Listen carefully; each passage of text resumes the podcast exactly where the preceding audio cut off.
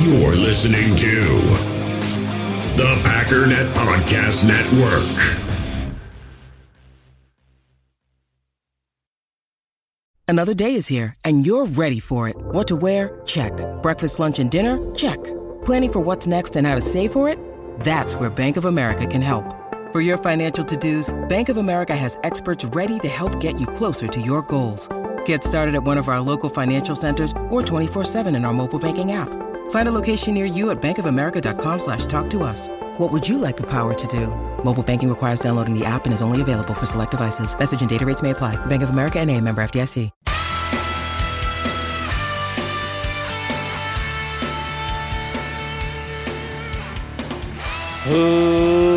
Ladies and gentlemen, welcome once again to the Packernet Podcast. I am your host and resident analyst, as always, Ryan Schlip. Check us out online, packernet.com. Find me on Twitter, pack underscore daddy.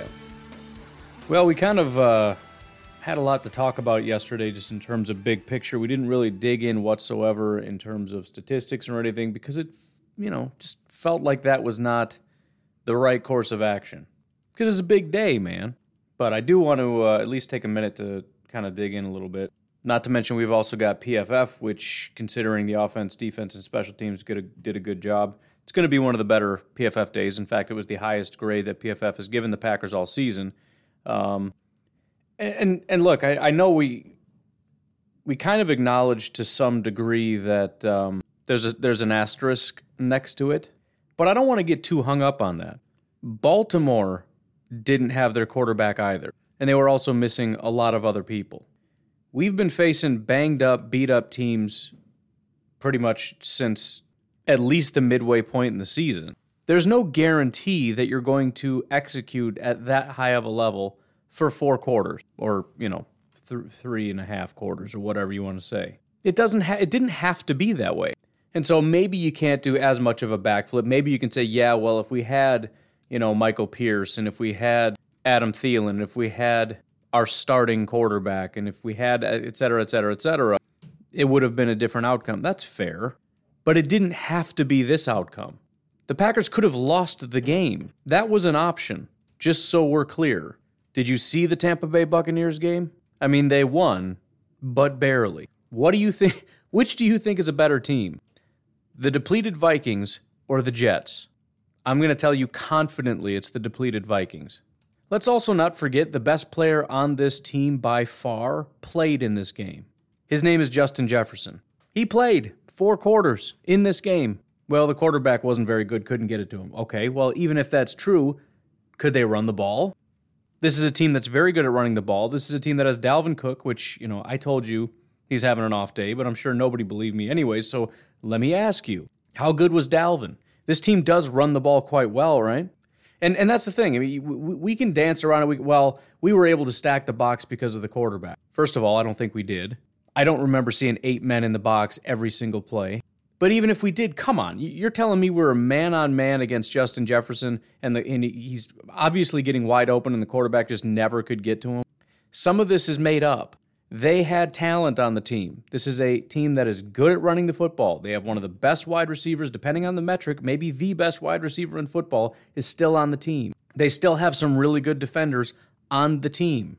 The Packers just marching down the field, scoring points after points after points after points, didn't have to happen. The execution, the blocking, the passing being absolutely pinpoint. I'm sorry, but a depleted roster doesn't take control of Aaron Rodgers' arm and throw it at the perfect angle with the perfect velocity to get the ball to land right into Davante Adams' hands. The the, the depleted wide uh, cornerback group for the Minnesota Vikings isn't making these toe tap tap catches for Davante Adams. Davante has to make the catches. Aaron Rodgers has to make the throws. The offensive line has to do the pass blocking and the run blocking. The running backs have to do the running and the catching and the blocking. They still have to execute. They still have to run the plays properly. Did you watch the Dallas Cowboys game and how they lost? Mistake after mistake after mistake. Special teams. I mean, are we just going to pretend that the Vikings not having their quarterback somehow made our special teams better? So the, the point I'm making is I'll acknowledge that this was an easier path than it would have been if the Vikings were completely healthy, which by the way, the Packers are not completely healthy either, but we'll we'll table that. But I don't want to just completely dismiss this game by any stretch of the imagination. What we watched wasn't just I mean and and and here's the other thing. You know when you see those kinds of games. When you watch a bad team beat another team because the other team beat itself so badly, right? You see it all over Twitter, you see it all over the place. Both teams are trying to give this this game away. It's it's we make mistakes and then we give the ball back and then you know they just can't capitalize because they're so bad and we end up winning by 10 but it's nothing to be proud of that wasn't this game this was not an ugly game this was a beautiful game and it was because of just very very good execution which is harder to do against better competition but it's not a guarantee you still have to go do it 37 to 10 is not guaranteed i don't care if it's the worst i mean the worst team in football we can call it Jacksonville if you want. They won two games. They beat the Buffalo Bills. There, there, there's no guarantees. You have to go execute, and if you win by this wide of a margin, you did something right. Sean Mannion, quarterback for the Minnesota Vikings, and this is the thing. I mean, the, the, the, the, he was more or less kept in check, but how many interceptions did he throw? Remember against Baltimore how many picks we got and we still barely won and it was just ugly, ugly, ugly all over the place and we were lucky that we had like 55 interceptions because we would have lost the game otherwise? Sean Mannion, 22 of 36, 189 yards, one touchdown, zero interceptions. We had no interceptions. We only sacked him twice. That's definitely not the best game ever by a quarterback, but it's not like he came out there and just kept punting the ball to our safeties. He was more or less just kept in check. Aaron Rodgers, on the other hand, 29 of 38, 288 yards, 7.6 yard average, two touchdowns, zero interceptions, 114.8 passer rating. Sean Mannion, 84.1 passer rating. How about Dalvin Cook? Again, I told you the guy's having a down down game. However, he ran for 13 yards in this game. You say, well, he didn't carry the ball very much. He had nine carries. We've seen games which, with uh, Aaron Jones or Jamaal Williams with nine carries before, usually generate more than 13 yards. That's a 1.4 yard average. And again, if we're going to give them a hard time when they can't tackle, if, if, if we're going to give them a hard time when they struggle to stop the run, if you keep Dalvin Cook to nine carries, 13 yards, 1.4 yards per carry, I think you have to give them credit for that. In fact, uh, how many times do you think that's happened in his career? His next lowest game ever, and by the way, he only had nine carries against Cleveland. He had three point, he had 34 yards, 3.78 yards per attempt. So, in terms of attempts, he has had that low. His lowest yards per carry this year, outside of his 1.44 against the Packers, was 3.05 against uh, Cincinnati. His lowest last year, 3.2 yards per carry. He had one game where he ran only 12 times. That was against the Packers. He managed 50 yards, 4.17 yards per carry. So 3.2 was his lowest in 2020. In 2019, he had three games below three, but nothing anywhere near the game against Green Bay. He had uh, 16 carries, 41 yards against Philadelphia, 14 carries, 35 yards against Chicago, and then his lowest 11 carries, 26 yards, 2.36 average. So that was 11 carries, only 2.36 yards. And he had, again, two games with nine carries. Once against the Chargers, three yard average. Once against Seattle, 3.22 yard average.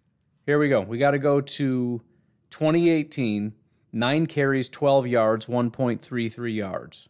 The Chicago Bears in 2018 beat us by one yard. Listen to what I said 2018. What do you know about 2018 Chicago Bears? It's one of the best defenses we've seen in the last 10 years. No, I'm not drawing a parallel saying that that's how good we are. I'm just showing you how good of a performance that was in this game. His lowest in 2017 was 3.59 yards per carry. Anyways, continuing on. On the Packers side of things, Patrick Taylor, who I mentioned, statistics maybe not have been that great, but um, I thought he looked fantastic. Six carries, 18 yards, three yards per carry. A.J. Dillon, 14 carries, 63 yards, 4.5 yards per carry. Aaron Jones, 8 carries, 76 yards, 9.5 yards per carry. His longest was a 28 yarder, so it's not like he had a 75 yarder mixed in there or something. He was just cooking. Which, by the way, I love this. So th- this is how the running back, uh, the the backfield is meant to be structured. This is sort of what I was hoping, and I think a lot of us were hoping for all along. As much as we love Aaron Jones, Aaron Jones shouldn't be getting the bulk of the carries. Back when it was Aaron, Aaron Jones getting 15 carries and AJ Dillon getting seven, or you know, in this case, 14 and eight, that was exactly backwards. But if AJ Dillon isn't quite the guy, then he's not quite the guy, I guess. And it's still going to be a case by case basis depending on the team and what they want to do. I'm sure it'll switch back and forth, but the ability to hammer A.J. Dillon at 4.5 yards per carry and just beat a defense to death. And there's a lot of guys who can beat a defense to death, but if you're getting two yards, three yards per carry, you're hurting your team.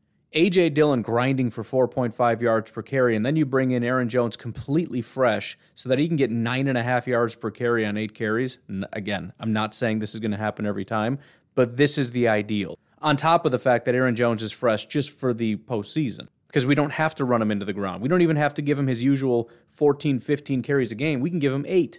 And what an impact he has with his eight carries. It's incredible. 76 yards he gave us. That's a great day. That's more than A.J. Dillon did with 14 carries. As for our receivers, Davante absolutely just devoured in this game. And again, if you're watching this, there's no way in the world you can look at this and say the only reason Rodgers and Davante are doing as well as they did is because of how bad the defense is, is injured or whatever. That's silly. These these two have had a connection for I don't know five weeks now. That is like I've never seen. I mean, I, I remember Rodgers and Jordy had a real airtight connection for quite a long time, and we've seen Rodgers and Davante with a really good connection, but I have not seen this kind of a mind meld between any two quarterbacks ever. I don't think like I'm seeing right now with Rodgers and I mean consistently. You know, individual games, yeah, we've seen some great performances, but for this long, for this many weeks in a row, and and and Davante and Rodgers have been number one and two, I think, as far as grades for the Packers offense for several weeks now because those two are just absolutely unstoppable, which is another thing I don't think I've ever seen happen. The consistent dominance by both of those guys is incredible. It's not something that just happened because of the, the Vikings defense. 14 targets, 11 receptions, 136 yards, 9.7 yards per target, 12.4 yards per reception. He added a touchdown. His longest reception was 30 yards. After that, Allen Lazard had a big day. Again, when this team does well, it's because you've got other guys getting in the mix. And when you got Allen Lazard doing what he does, things just really, really look in sync. Six targets, six receptions, 72 yards, 12 yards per target, 12 yards per reception, obviously. Added a touchdown. His longest was for 20 yards. After that, you got Aaron Jones. Again, keep the legs fresh, but you can bring him in for other stuff. He's a fantastic receiver. Six targets, five receptions, 30 yards. 12 yards was his long. After that, you had A.J. Dillon, at least from a yardage standpoint. Only three targets and two receptions, but he added 20 yards with an 11 yard scamper mixed in. Then you got Equanimeous, two targets, one reception for 14 yards. You've got Juwann Winfree had one reception for 14 yards. Josiah DeGuara had two receptions for 11, and Tyler Davis had two for nine. So just spreading the ball around. I mean, you, you got a heavy dose of Davante as well as a balanced rushing attack, but also you, you add in Dillon Lazard, Jones, DeGuara, Tyler Davis, EQ, Juwann Winfree, MVS, Dominique Dafney. I don't think I mentioned MVS had one reception for three yards. Uh, Dominique one for zero, so I guess he doesn't count. But in general, you know, you could add in Marcedes Lewis, you can add in Randall Cobb, you can add in whoever. When you get a healthy mix of other guys on top of what we already have, it's a it's a, it's a work of art. Um, on the I should probably not necessarily do defense because we can do that when we do the grade. So I think I'm going to wait on defense. Same with special teams. I'll wait on that. Um, what else? Time of possession. Green Bay Packers won 38 to 21. Packers ran 74 plays compared to the Vikings 52. 481 yards compared to their 206. Uh, 6.5 yards per play compared to their four. We had one penalty compared to their one. Um, touchdowns, we had four, they had one. Field goals, we were three, they were one. Uh, uh, let's see, I'm trying to see if we lost any of these. We already know the con- uh, attempts and completions were higher, completion percentage was higher, passing yards, we had more, yards per attempt, we had higher. We won yards per completion, we won passing touchdowns. Sacks taken, they had two, we had zero. Um, passer rating, we were higher. We had more carries, we had more rushing yards, we had more yards per carry, 5.4 as a team compared to their 2.5 as a team. Rushing touchdowns, we had two, they had zero. First downs, we had 29 compared to their 11. Passing first downs, 17 compared to their 8. Rushing first downs, we had 11 compared to their 2. Uh, we each had one penalty resulting in a first down, so that was a tie. We can hand them that. Third downs, we were 7 of 13. They were 2 of 12. So we were 54%. They were 17%. Fourth downs, they beat us. They were 1 of 4. We were 0 for 1. So technically, they're 25%. We're 0%. Red zone, they beat us again. They were 1 for 1, which is 100%. We were 3 of 7, 43%. Granted, I would not switch with them. As a percentage, they won. I would happily take 3. Um, passes defended, 5 compared to 1. Sacks, 2 compared to 0. Tackles, they beat us, which makes sense because their defense was on the field a lot more. But still, tackles for a loss, we had six, they had two. Anyways, we're making fairly good time. I want to take a break here so that I can just kind of coast through the rest of what I what it is we would need to look at and not have to worry about when to take a break. Um, I do have to say thank you to Mr. Gary for jumping back into the Patreons. Greatly, greatly appreciated. Thank you very much. Once again, if you're thinking about supporting, uh, it would be greatly appreciated if you would check out my pinned tweet on Twitter, helping out at Draft Hobbyist, Mr. Drew. Um, he's looking to get a seizure service dog to help him with his epilepsy, and I'm hoping we can help him get home. He's got a, he's got a long way to go. So anything that you can give, if it's a dollar, five dollars, ten dollars, whatever it is, would be greatly appreciated. Um, we've got a lot of people tuning in now. Now that uh, we had that big win, the playoffs are coming in. January is always a big time for listenership, which is fantastic, and I'm hoping I can catch a few people, uh, catch a few people's ears. Again, head over to pack underscore daddy on Twitter. It is my pinned tweet. It'll take you to his GoFundMe, and anything you give will be greatly appreciated. We will take a quick break. We'll be right back.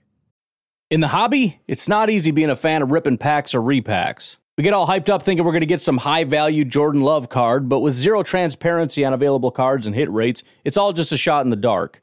Until now, introducing slab packs from arenaclub.com, the only repack that provides real value, a complete view on all possible cards, and clear hit rates for each one. Now, when I buy slab packs on Arena Club, it finally feels like I know what I'm getting. And honestly, the best thing for me and my son is the fact that we're kind of novices into this. When I walk into a card shop with my son, and a card says it costs $40, kind of just taking his word for it that that's a good value. So I appreciate the transparency on grading, as well as just getting excited about seeing what you could potentially get. Right now, you can get 10% off your first purchase by going to arenaclub.com slash packdaddy. Wow, that's crazy offer. 10% off a $400 slab pack. That's 40 bucks right there. Anyways, that's arenaclub.com slash packdaddy for 10% off your first purchase.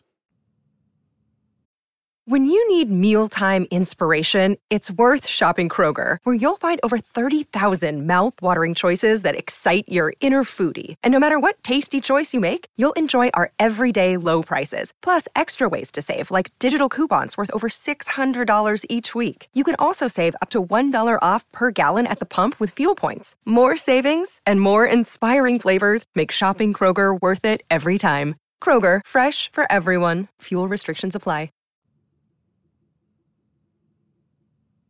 Before we jump into PFF, we might as well uh, cut ourselves off at the knees. Another guy that I've told you about to check out on Twitter that you probably already have by now because he's, got a pretty big following now, but Dara. He's always real good at finding little nuggets and throwing them out on Twitter and whatnot. So I want to give you some what I'm calling Dara stats because it sounds like a cool thing. That's like a, a measuring device. It's like a thermostat, but it's a Dara stat. You get the joke. One of the stats, and this one's kind of funny that he kept up on this because it's, it's something we talked about might have even been two years ago. I don't know. It was kind of a big deal, but um, the Packers and how unbelievably good they are in the second quarter. This via Dara, who did the homework for all of us. Packers were the highest scoring second quarter football team in 2020, 2021, and now 2022. I would love to know what that is. When I was doing that, um, the video work for the the Chalk Wars, which by the way, that video is up on YouTube, Packernet Podcast. You can find it at Packernet Podcast on Facebook. So it's a really, really, really fun video. But one of the things that Coach Hahn was doing is he tried a lot of different formations and he tried a lot of different things to see how um, Sam would react. A lot of it was, and it's not that he's not trying to get yards and trying to get down the field, but a lot of it is we need to find out what your game plan is. And, and I'm going to use the early part of this, this first drive. We're going to do our best to get down the field, but my goal is to uncover your game plan so that I know how to attack you. And I just wonder if there's a part of that with the Green Bay Packers. Now, it doesn't necessarily explain why the second quarter is so good and then they fall off in the third and fourth. Maybe the other teams start to adjust to their adjustments. I don't know. But that's really the only thing I can think of. And if you think about how long the drives usually go, I mean, they might only be on their second or third series by the time the second quarter rolls around.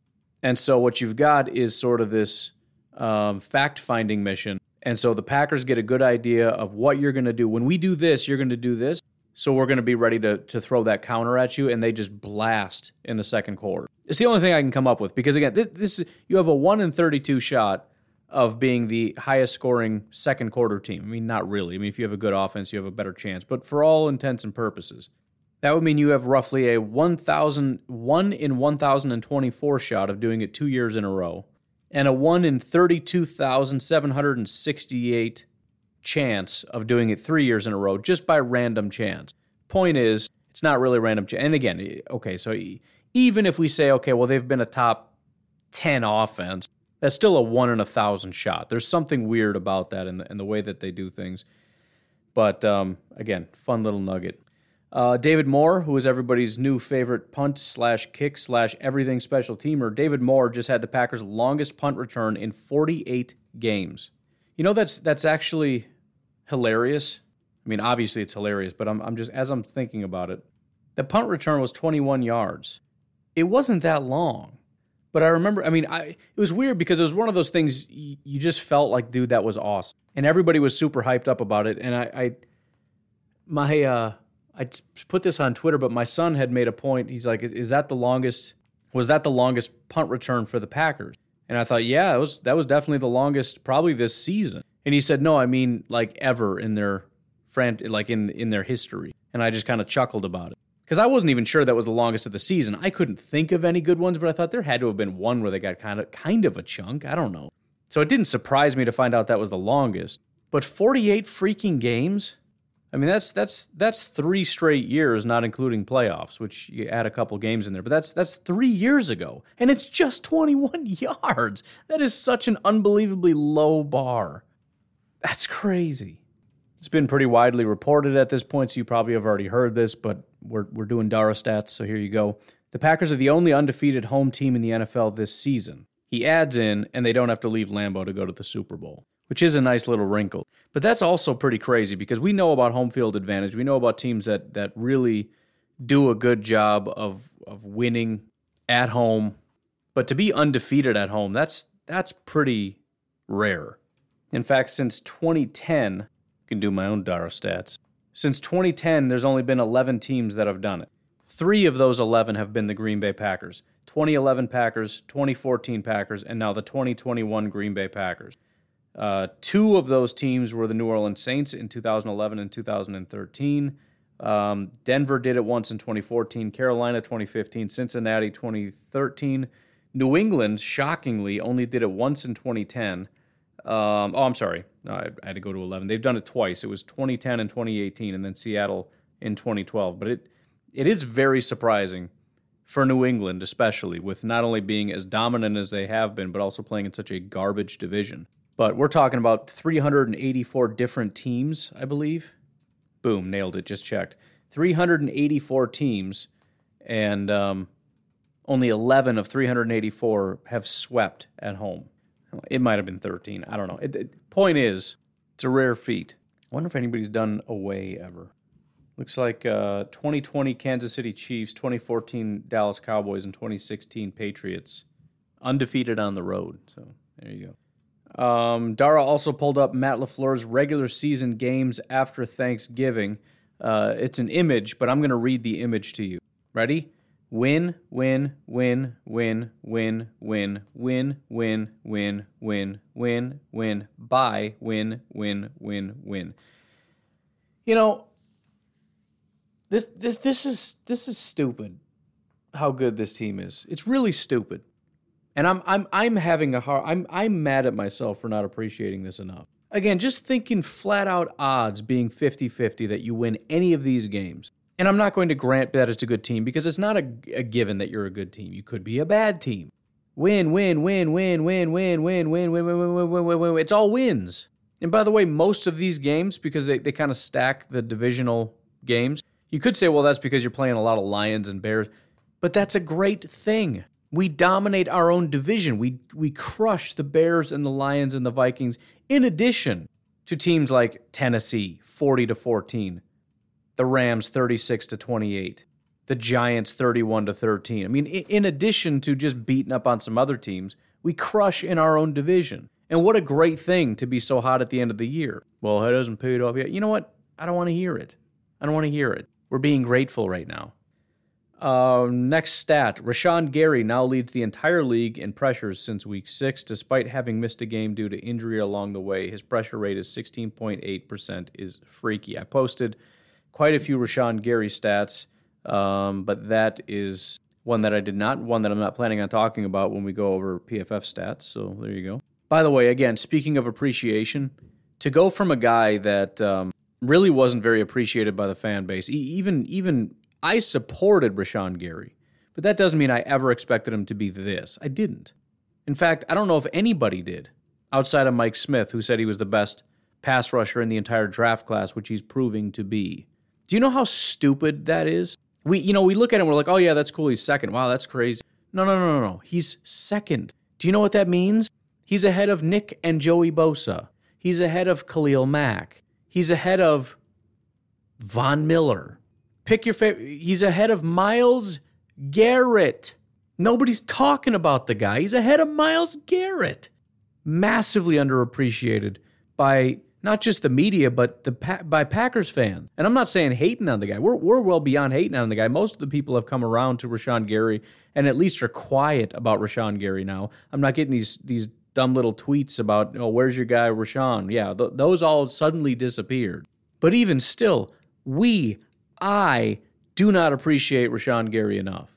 He is one of the most, one of the premier pass rushers, and he's just another young, up and coming player, still on his rookie contract. Another pickup from Brian Gutekunst, who just like Matt LaFleur, just like everybody else, gets no respect around here. Should just start calling the whole Packers team the Rodney Dangerfields. Wouldn't be a bad name, the Dangerfields. But you know, you got Field in it too, so that's a thing. But just another day at the office for for uh, Brian Gutekunst, picking a guy. Everybody laughs at him, says he's an idiot. Just like Jaire was overdrafted. Just like AJ Dillon shouldn't have even been in the second round. That was a, a completely wasted pick. Elgton Jenkins was a no-name nobody. Josh Myers was a bad pick. But we can't give him any credit because he drafted Jordan Love. So, even by the way, even if Jordan Love is the worst football player to ever grace a football field, it doesn't mean anything. Everybody has misses. Everybody has misses. And the idea that he's not allowed to do that because it might upset the quarterback, I don't give a crap. Aaron Rodgers needs to be a big boy. You're old, you're declining, you're expensive. They really like Jordan Love. Your head coach loved Jordan Love, so they picked him up just in case. Because on the off chance you leave, there's nothing more important than a quarterback. So they took a shot. Whoop de frickin' do. Let's burn the guy's house down. Let's cry about it year after year after year after year after year. Who cares? Who cares? Go get Patrick Queen, one of the most garbage linebackers in all of football, and you still would rather have that guy. The guy's a liability. He's horrible. He's trash.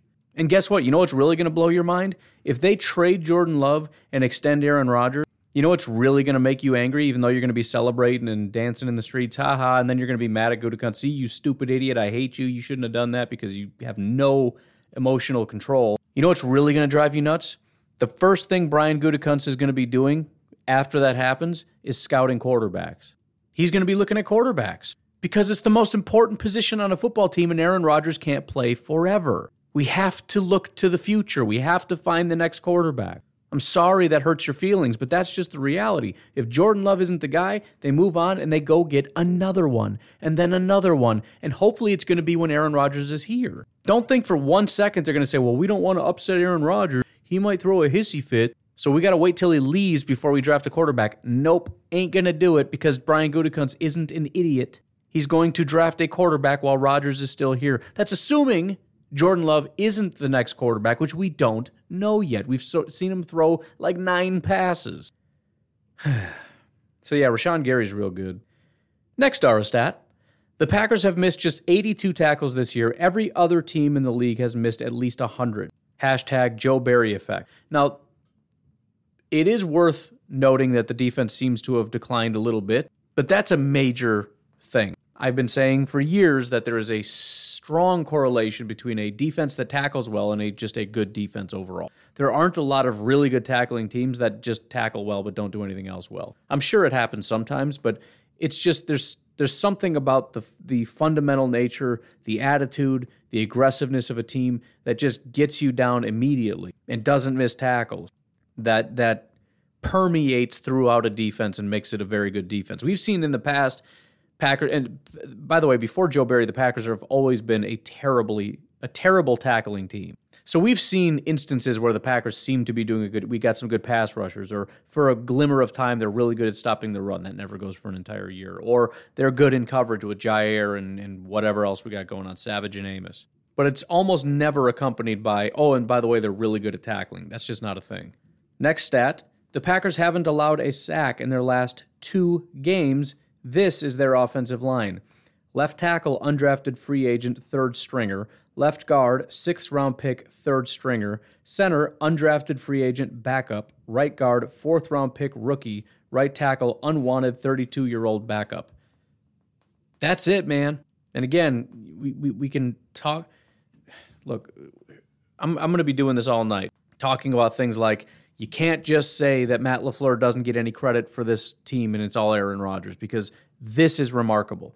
Whether it's Matt LaFleur or our offensive coordinator or our offensive line coaches, the point is a really good team in football. Maybe in baseball you can do it. Maybe in basketball you can do it. Maybe in soccer you can do it. You cannot be a really good, well balanced football team that has a garbage GM, a garbage head coach, a garbage roster, but a really good quarterback. That is such a ridiculous fantasy that so many people try to perpetuate. It's unbelievable to me that people think this way and try to just dismiss all the people that I mentioned as being dismissed, right? Rashan Gary's real good. Nah, it's all Rodgers. The offensive line's doing a great job, which they are, by the way. Well, yeah, it's easy when Rodgers gets the ball out of his hand. But do you have any data for that? That Rodgers just gets the ball out of his hand really fast, and that's the only reason there are no sacks? Because that's not my recollection, but if you have data to show me that, I'd love to see it. And I'm not doubting that's part of the equation. There's no doubt in my mind that's part of the equation, but just the the immediate need to dismiss and to just not give credit for for the sake of probably either sounding smart or just being disrespectful or whatever the case is. And I get I get what you're saying. I get that you're trying to not just throw blanket praise out there, but they do deserve some. And that was the whole point of what I was talking about before. There's no question missing Kirk Cousins helped us a little bit, but that doesn't mean they don't get any credit. Same with this. This is not just because Aaron Rodgers gets the ball out of his hand in 1.25 seconds. That's that's fantasy. Um, if we look at PFF's time to throw metric, does he get out of the get it out of his hand relatively quickly? I, I just went since week nine, just randomly. I promise you, I'm not just.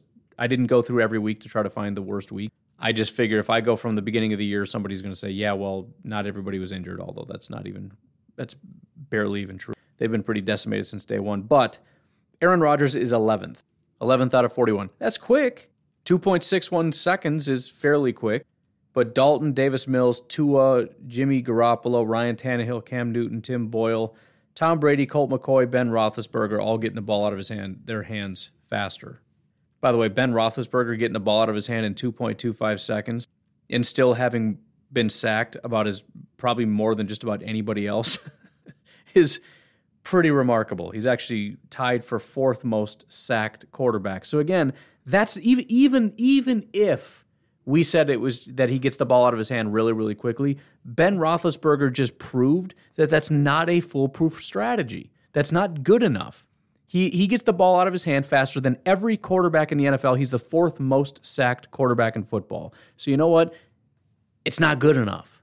It's a part of a full strategy, no question, but there's a bigger strategy. I'm sorry, but you don't get to be head coach in the in the NFL ranks and say, "Well, what do we do about this decimated offensive line?" I don't know. Drop some play where he throws the ball quick.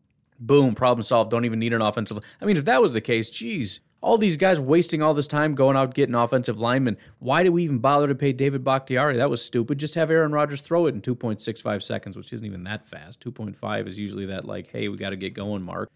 But anyways, but anyways, why don't we dive into um, this week's grades? Again, some of this information I already put out, but top players for the Green Bay Packers with we'll call it good grades. Um, I'm going to go from about Juwann Winfree here. He had a 68.4 overall grade. I'm going to call that good. Uh, 68.4 for Juwann. Uh, Jon Runyan, love to see it. Basically a 70 overall grade, 69.0. We'll get into the particulars in a minute. Patrick Taylor, 71.3. I mentioned I really, really like seeing him. In fact, we got three running backs in a row. Patrick Taylor, 71.3. A.J. Dillon, 72.9. Aaron Jones, 73.8. They were all right in line. Um, the highest rushing grade did go to A.J. Dillon, but his pass blocking grade was pretty terrible, so he was second. But um, yeah, I thought all three of them looked fantastic. I thought Patrick did a good job. Again, the, the statistics Aaron Jones is a freak, AJ Dillon did good, and Patrick Taylor was subpar, but that did not tell the, the whole story for anybody that watched it.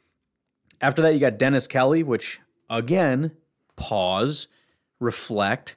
What a fantastic pickup by Brian Gutekunst. Now, he hasn't been that big of a contributing factor, but on a week to week basis, you keep seeing these guys pop up that are people that are just picked up or late round draft picks or whatever it is.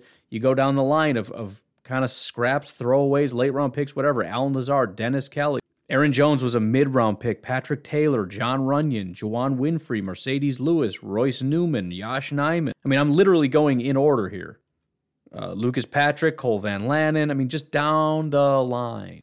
Anyways, continuing upward, Allen Lazard with a 79.0 overall grade, almost cracked the 80s. We can call it 80. Why not? We're having a good day. Then you get into just these stupid elite, that not even fair. I'm, I'm going to have to do some digging here or maybe just wait for Dara to do it. But again, I just I don't know about a run that's been this good. Both Davante and Aaron have one game in the 70s since this little streak started. But anyways, for this week, before we move on to that, Davante Adams 89.0 elite, Aaron Rodgers 90.2 elite. Davante Adams he had a stretch. Let's see. So I mean, he's been basically dominant all year. He's got a 92.5 overall grade. I again, I have said every year for I don't know how many years he can't get any higher. It's time to start regressing. Right? He had a 72.6 in 2016, 80.5 in 2017. That was his big jump, right? So then it's like, well, where's he going to go from there? Then 87.8, 2018. You're thinking that's that's cream of the crop. That's incredible. That's an elite overall grade, basically. Um, it's it's probably time to start coming down. Then he gets an 88. And you're like, all right, well, he he you know, it's it's it's clearly tapering, right? We just kind of scraping the top of the mountain. Now it's time to come back. Nope. Little spike up to 92.0 in 2020. All right. All right. Now, because 92 is about as high as you can get humanly, 92 is about it. Time to come down. Right now, 92.5, and his best has been the last couple weeks or the last five, seven, whatever weeks. But as far as consistency goes, Aaron Rodgers' last bad game was against Seattle, right? And that was him coming off of, of you know, the Kansas City debacle. Um, came out a little flat, 47.3 overall grade, not great. Since then, 81, 85, 72, 79, 84, and 90. So this 90 was his highest of the entire season via PFF, right? Subjective, whatever. Um, but that's that's that's pure consistency. When when 72 is your lowest, and that was against Chicago in Week 14, he has been just on a, a, a nonstop tear. If you just go back, well, how how consistent has he been in the past? He had a three game streak, weeks five, six, and seven. That's it. Uh, before that was a 64. After that was a 68. Davante his last, we'll call it a bad game. He's had zero bad games, by the way. 60.4 was his worst game, also against Seattle. Since week 11, 89, 80, 87, uh, 89, 71, 85, and 89. So um, he's had one, two, three, four, five of his last six games have been in the 80s, with uh, two of them at 89. It's just, it's just stupid and I'm terrified that there's going to be that one bad game, that one Seattle game sometime in the playoffs, and that's going to derail us. But if this continues, I don't know what you do about it, man. Anyways, on the low end of the spectrum, below 60, uh, nobody was below a 50 again, which I, I, keep saying that's so rare that never happens. Last week I did the same thing. I, I went back to see how far we had to go before somebody was in the 40s. We had to go back to like week 11 or something crazy. But again, everybody that's that was quote unquote bad was below average. Nobody was actually bad though. Tyler Davis, Equanimeous, Jordan Love, MVS, Dominique Dafney, and Josiah DeGuara at the bottom with a 50.7. Nobody was quote unquote bad. If we look at the blocking grades, um, run blocking, we had the highest run blocker was actually Josiah DeGuara with a 79, then MVS, then Tyler Davis. You're catching on to a pattern, I'm sure. Then Dennis Kelly with his 70.4. Everybody else was in the 60s until you get down to Dominique Dafney and Lucas Patrick were down in the 50s. And then the worst of the worst, Equanimeous St. Brown. He gave it his best shot on nine attempts, but ended up with a 36 overall grade. Didn't work super great. Pass blocking, A.J. Dillon was the only one that really, really struggled. He only had three pass blocking attempts, but allowed one hurry, had a 23 overall grade. Yosh had a 65. He was the next lowest, which 65 is is not terrible. Uh, allowed three pressures, two hurries, and one hit. That's fine with me. Dominique Dafney with a 66 overall grade. He only had one attempt, so that doesn't super matter. Royce Newman, 69 overall grade. He allowed one hit and one hurry. Marcedes with a 70 overall grade didn't allow a single pressure. There's only one attempt, but still going to get excited about it because it's Marcedes. Jon Runyan on his 46 attempts uh, 73.3 overall grade, allowed two hurries. And then you get Dennis Kelly, uh, 77 overall grade, didn't allow a single pressure. And Lucas Patrick, 84.1 overall grade, no pressures allowed. Flipping over to the defensive side of things, lots and lots of good. Uh, we did have one really bad player, not super surprising. He, I, I saw him kind of get like burned that one time. I'm sure you remember it too. And then you heard the name, and it's like, oh well, that's why he got beat. Isaac Yiadom, right?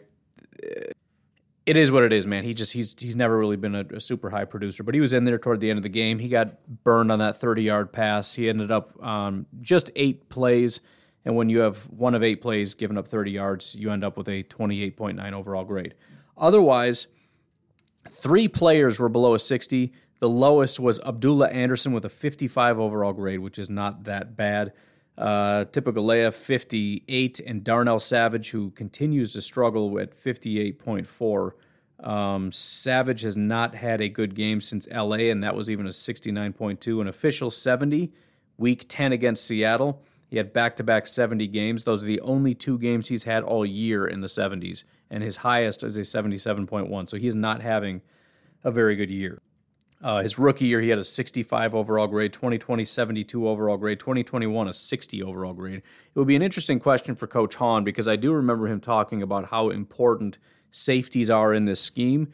It's entirely possible that this is just a very complex thing for safeties and he's just kind of struggling, which doesn't necessarily have to be a bad thing. Maybe it just it's going to take a little bit of time because one of the things that Coach Hahn mentioned is you can be a star in this system. And I think he was I think he was talking mostly about Amos, but I think it's one of those things where it's really complex. And so you can be really, really bad, but once you figure it out, you can really thrive in it. I, I don't know that. That's my thought process. I try to remember to catch up with him on that.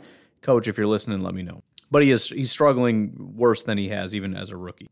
Beyond that, though, uh, a couple guys in the 70, uh, 60s but 11 out of 21, so half the defense had 70 overall grades or higher. Kenny Clark was 11th and he had a 72.3 overall grade. There there have been times in the past where 72.3 is the highest grade on the entire defense. But a 72.3, he had three pressures on 31 attempts, which is acceptable. It's not great. You hope for a little bit better, but it is what it is. That's 10%. Um, Jonathan Garvin with a 73 overall grade had one pressure on 10 attempts. That's 10%. I'll take it. Shemar Jean Charles got in on the action a little bit in the slot. Nine uh, plays, all of which in coverage. 73 overall grade. We'll get into the specifics of his stats in a little bit, but he graded out just fine. TJ Slaton at the nose, 74 overall grade. He didn't have any pressures on 16 attempts, which is not great. You're kind of hoping for one, at least one, uh, ideally maybe two but um, still fine. He didn't grade out terribly 65 uh, pass rush, 69 run defense. So it's good enough, especially when you get that 70 run defense. That's all I'm asking for. Adrian Amos, um, who is another one that kind of was struggling, but seems to be doing a little bit better, anyways, than, um, than Darnell Savage is. Not his best year, definitely, but um, it's comparable to his first year in Green Bay, I guess, grade wise. But a good day from for Adrian Amos, uh, week seven. Kevin King, another guy that's just, I mean, kind of shockingly, I'd, shockingly good, maybe overstating it. He's got some really bad grades in here and whatnot, but it's been pretty surprising. It's his best year. He's got a 69.3 overall grade. His, his highest previously was 2019. That was when he had um, five interceptions. And even on that five interception season, he only had a 62 overall grade because obviously he was bad outside of those five interceptions. But he's, he's, he's got a higher grade than that right now, despite uh, having just the one interception. But uh, another good day for Kevin King, 76.8. Tyler Lancaster with a 78.7 overall grade. Uh, only seven pre- uh, pass rush attempts, zero pressures. So again, you're kind of hoping for one, but it's it's somewhere between zero and one. Um, Dean Lowry had a real good day. Um, by the way, Tyler Lancaster, he was so high because of his run defense grade. He had a great day against the run. Dean Lowry, though, um, decent against the run, four pressures on 28 attempts. That's more than enough. Great day. De'Vondre Campbell coming in third, another fantastic day for him. I'd mentioned this was a while ago now, but he was having a rough patch, and it was kind of unfortunate because of how pivotal he had become. But um, he's just been on track and, and, and doing great things for a while now. 85.2 overall grade is just fantastic. And he just basically, aside from pressure, which he's not been very good at, at bringing pressure, but um, in every other category, he's been dominant. And coverage has actually been his best, which is shocking because we all watch him play and how good of a tackler and everything he is to think that he's better in coverage seems like just a, a complete lie. Um, Rashan Gary coming in second with an 85.5 overall grade. They actually bumped up his stats. I, I tweet. I remember I tweeted he had seven pressures. They they apparently revised this. He had eight pressures on 31 attempts. Eight divided by 31 is 25.8. We're calling it 26 percent. So um, I, I mentioned Dara's stat, um, second in a lot of different categories. His grades, his stats, he's fantastic. The sacks aren't where we wish they were. I, I, I get that, and those are very important. They are more important than just a, a hit or a hurry. There's no question about it. But the, these pressures are so important. I, I have no doubt in my mind that it contributes to how good our secondary has been and our corners have been, and and you know some of these interceptions. Not saying they're all attributed to Rashan Gary and, and Preston Smith, but a little bit, it definitely can be. Uh, number one, Krys Barnes with a 92.3 overall grade. I just want to run across all of his stats 66 against the run, 78 tackling, 70.4 as a pass rusher, and a 91.1 coverage grade. Another thing that I should look up, but I'm not going to do right now. But um, I feel like when our linebackers have a good day, our defense has a really good day. Am I am I lying? when I say that because that feels like an accurate thing. But again, uh, I ran through all the pressures, but Abdullah Anderson had one uh, hurry. Tipa Galeai had one hurry. Jonathan Garvin had one hurry. Preston Smith had a sack and a hurry, uh, and that was on 29 attempts, so not his best day as a pass rusher, and he had an even worse day against the run, but he's allowed a day because he's been fantastic. Kenny Clark Three pressures, all hurries. Dean Lowry had his four, were all hurries. And then Rashan had one sack, three hits, and four hurries on the day. Batted passes, Dean Lowry had his one. Um, tackling, it was De'Vondre Campbell with seven. Then Stokes, actually, with four, was the next highest. Um, missed tackles. This is ridiculous. Looking at missed tackles, if we look at it, it doesn't really matter, but just for the heck of it, uh, if we sort by missed tackle percentage, you know who um, had the most missed tackles? It was Preston Smith. You know how many he had? One. Nobody else had a single missed tackle the entire day. That's just stupid. Uh, run stops, which are tackles, which are a negative play for the offense. De'Vondre Campbell had six of them, followed by Krys Barnes, and then you know a bunch for everybody else. Getting into coverage, uh, if we sort, let's sort by yards. Adrian Amos gave up the most yards. What a horrible day Adrian had. This bum Five targets, three receptions, 38 yards. Ugh, 38 yards. Just give him the game, will you? No touchdowns, no picks, no pass breakup. Isaac Yiadom, with his nine or eight snaps in coverage, one target, one reception, 30 yards. Then you got Chandon Sullivan, four targets, four receptions, 30 yards. Rasul Douglas, four targets, two receptions, uh, 23 yards, and a pass breakup. Jeez. No pick sixes. Can we cut this guy already? What is he even doing on this team? De'Vondre Campbell with his 85 overall coverage grade. The two highest graded coverage guys, by the way, uh, by far were our linebackers, but six targets, five receptions, 22 yards. Darnell Savage, one target, one reception, 14 yards. He did give up a touchdown, though, which is going to uh, obviously impact his grade. Preston Smith, two targets, one reception, and a pass breakup. Freaking Preston. Um, Eric Stokes, five targets, only one reception for 10 yards. What has Stokes been doing lately? I'll, I'll, we'll pop that up in a minute. Shemar Jean Charles, two targets, two receptions, only eight yards. Kevin King, one target, one reception for six yards. And then finally, Krys Barnes, four targets, two receptions, only two yards given up. Um, Eric Stokes, if we look at yardage, his last bad game, which was one of his only ones, but against Minnesota, seven targets, five receptions, 102 yards, and a touchdown. Since then, he gave up 20 yards to the Rams. Uh, he gave up zero yards to the Chicago Bears on three targets. Um, he's given up on seven receptions, only 35 yards, um, 29 yards to Cleveland, and 10 yards to Minnesota. Oh, this is tripping me out. PFF just made a uh, big update, and I'm really trying to like, what is going on here? So confusing. All right, uh, now we're back. By the way, if we look at this, um, Eric Stokes, there's only 25 players, but if we look at in that span from week 12 until now, for corners that have played at least 200 coverage snaps, there's 25 of them. Um, first of all, Eric Stokes has the fourth highest grade. Since week 12, he has an 80 overall coverage grade. So that's fantastic. Um, the only players higher, Kendall Fuller is third, Marshon Lattimore is second, and Rasul Douglas is first. So since week 12, we have the number one and number four corners in football, at least with guys that have played a significant amount. Um, but also, if you look at in terms of yards, Eric Stokes is the second lowest amount of yards given up. AJ Terrell for Atlanta is the only one that's given up less. Uh, eight receptions for 57 yards. Stokes, 94 yards. Patrick Peterson has given up 106 yards. He also is second for uh, reception percentage. Only 42.4% of the time when he's targeted does the guy catch it. If you look at yards per reception, Eric Stokes, number one, 6.7 yards per reception. If you long, look at longest receptions, Eric Stokes is third. The longest reception given up against Eric Stokes since week 12, 16 yards. Jalen Ramsey and AJ Terrell are the only ones that are better.